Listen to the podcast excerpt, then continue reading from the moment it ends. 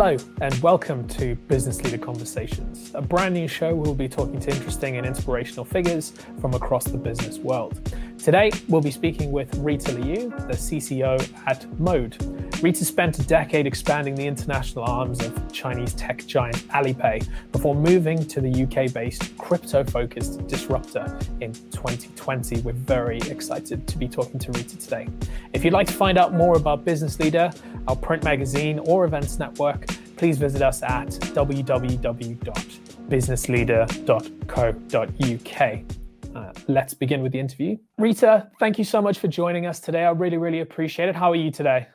I'm very good. Thanks, Josh. How are you? Yeah, no, fantastic. Thanks. Rita, I want I want to kind of chat about yourself. Your personal journey has been a really, really interesting one. And before we get too much into kind of what you're doing at the moment, I just wanted to kind of dig into kind of what your life was like growing up. And have you always had a kind of drive to be in business?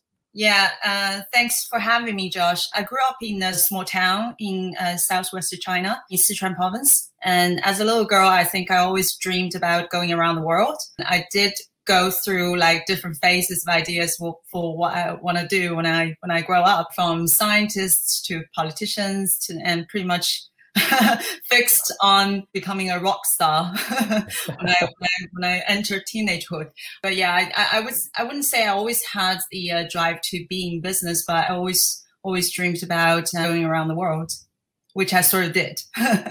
yeah, yeah, no, absolutely. And I mean, you know, we kind of get onto that now. Your your your history of kind of rising through the ranks at Alipay and then moving over to um, to Mode. Could you just tell us about your journey, kind of from from Alipay all the way through to Mode? I joined Alipay in 2010. Uh, looking back, it was really really good time because that was when digital technology was about to start its most fascinating growth in China in the new decade. So when I joined Alipay, it was mainly seen as a payment method or payment tool for Alibaba marketplaces. And the first year I was there, I was part of the a project that launched the new way of online payment that I think basically was one of the most de- defining innovations in China's fintech growth history. So I was really lucky to join at that time. And then in 2011, uh, Alipay's international business was, was founded, and I was selected to join the team as one of the first members. And that kicked off my world tour with Alipay. So I started to look into strategy and partnerships in South Korea, Japan, and then Russia, Brazil, US, and then Western Europe. So in 2015, I was uh, relocated to UK to formally start our European business.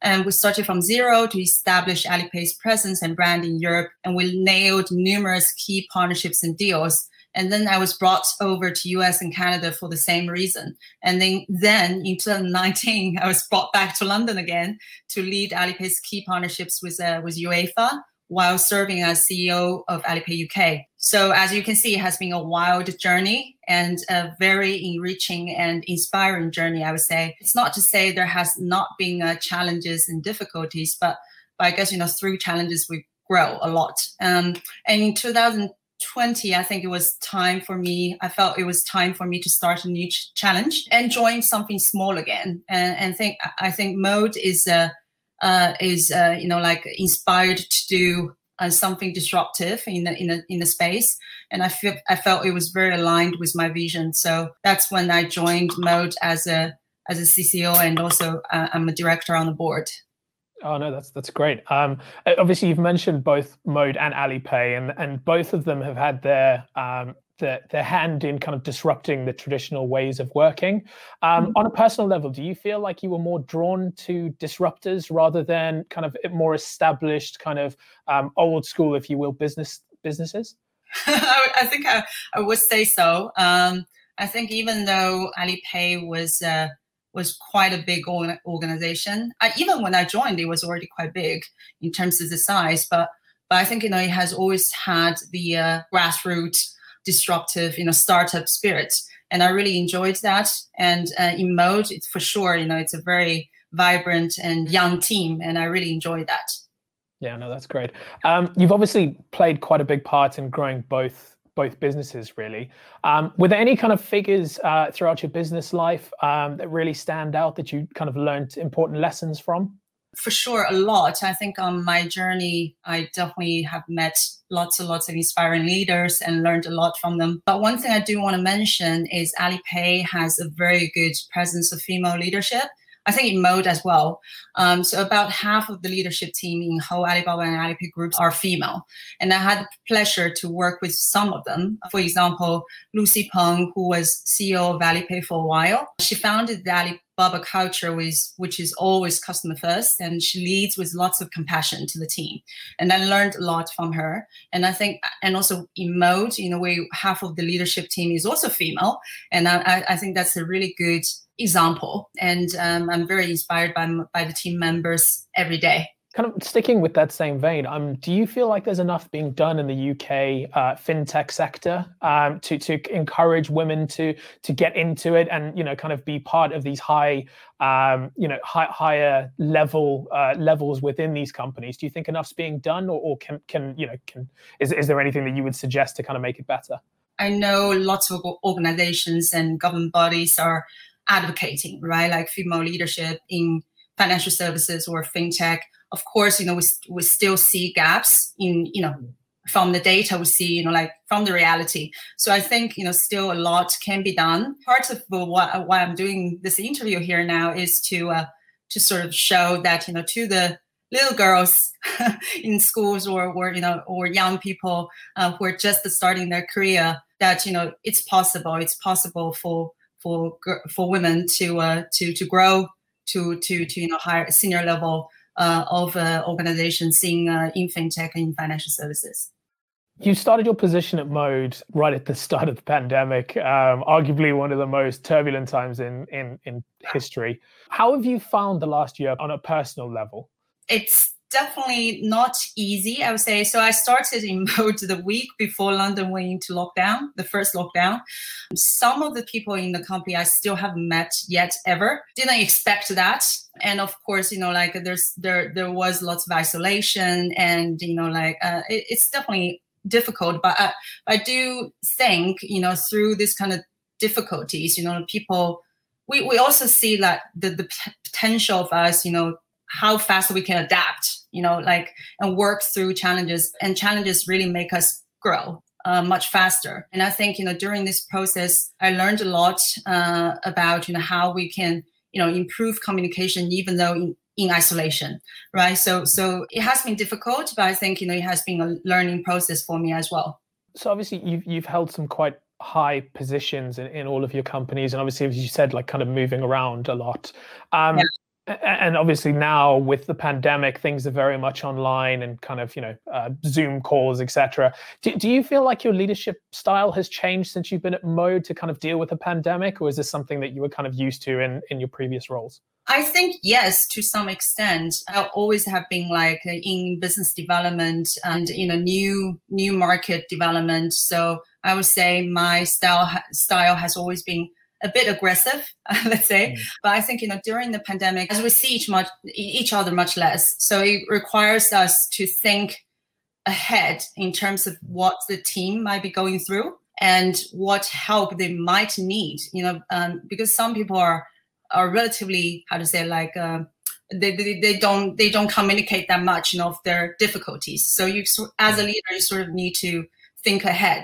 you know like uh, what the team is going through and and actively reach out to see if they need help you know in their daily works. Um, so i think it does require us to be more compassionate uh, as a leader uh, while you know we do need to to reach our goal to reach our target. But as a leader we do need to uh, be more compassion, compassionate during this kind of difficult time one of Mode's keen focuses is on uh, on Bitcoin. Um, the mainstream chatter of Bitcoin was high in 2018, then it's simmered down. It's been thrown again into the spotlight again uh, very recently. Um, in your opinion, uh, are people who haven't invested in cryptocurrency missing out on a big opportunity? I think the nature of Bitcoin as a network and as an asset and as a set of technology is very fascinating. It's definitely very complicated, and the world is still yet to learn about it. And I think there are lots of noises around it, But Bitcoin is, is the uh, first truly global currency that's born out of the internet. And it does have a very sound monetary policy in the protocol. So I think that does carry significance for our generation. So everyone should try to learn about it, try spend spend some time to learn about it, and try to get involved. And I think, well, just as a piece of uh, advertisement, I think Mode is a great place to start that journey for for anyone, for everyone. But of course, I do want to mention here as well that Mode is not just about Bitcoin. We're also uh, disrupting the traditional fiat payment space uh, by fully leveraging exciting technologies such as open banking. So we are the first mover to bring the real benefit of open banking by enabling you know account to account payment to retail payment so that you know merchants and customers can have a cheaper alternative to card payment. Uh, we are the first mover to do that, and we're also building products to harness the uh, power of data uh, enabled by o- open banking to help businesses to uh, engage with customers much easier so that they can survive the pandemic and also have a truly digital tool to engage with customers and attract new customers much easier. We have a new segment on the show which is called uh, Business Leaders Answer the Internet's Questions. And uh, we have a bit of a strange one here from from Reddit for you today. Uh, this is very much uh, a hot topic with the pandemic and uh, etc. Um, why don't we just print more money? Uh, right. Yes, I, I, think actually we did. Right. not, yeah. not, so much. I, I think you know. Uh, in, we know that U.S. government printed trillions of dollars last year, and it seems like they are going to continue to do so. Why that's problematic? Obviously, you know, like you cannot print more money to solve your current problem just out of thin air because you know that doesn't solve problems. It just lay more problems on the existing problems. That's actually one of the reasons I think you know last year that happened on the macro level that pushed the forward one of the narratives around Bitcoin as a sound store of value, right? Which is resistant to uh, inflation and um, and money printing, and that's why you know lots of uh, lots of institutional investors, big fund managers came into the space because they see this as a digital gold as a sound store of value that can be resist- resistant to inflation that that would probably come about as a result of oh excessive money printing. So I think um, that's definitely not the solution to our to our world. You know, by printing more money, we need to find you know new ways to. We, we need to find sustainable ways to solve our problems. Last question for you. Um, obviously, there are very, very close ties between Alipay and Alibaba. Uh, Jack Ma is the founder of Alibaba. Have you have you met Jack? Have you spent any time with him at all? Yes, yes, actually, uh, on various occasions. Actually, Jack is known to uh, sometimes uh, secretly or suddenly appear in office and surprise everyone.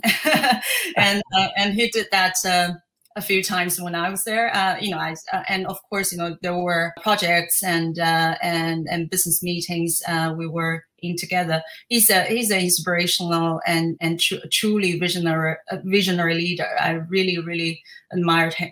Admire him.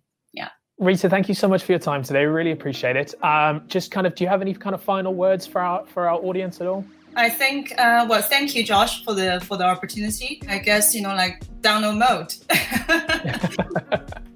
yeah, no, absolutely. Rita, thank you so much for your time today. I really appreciate it. Thank you, Josh.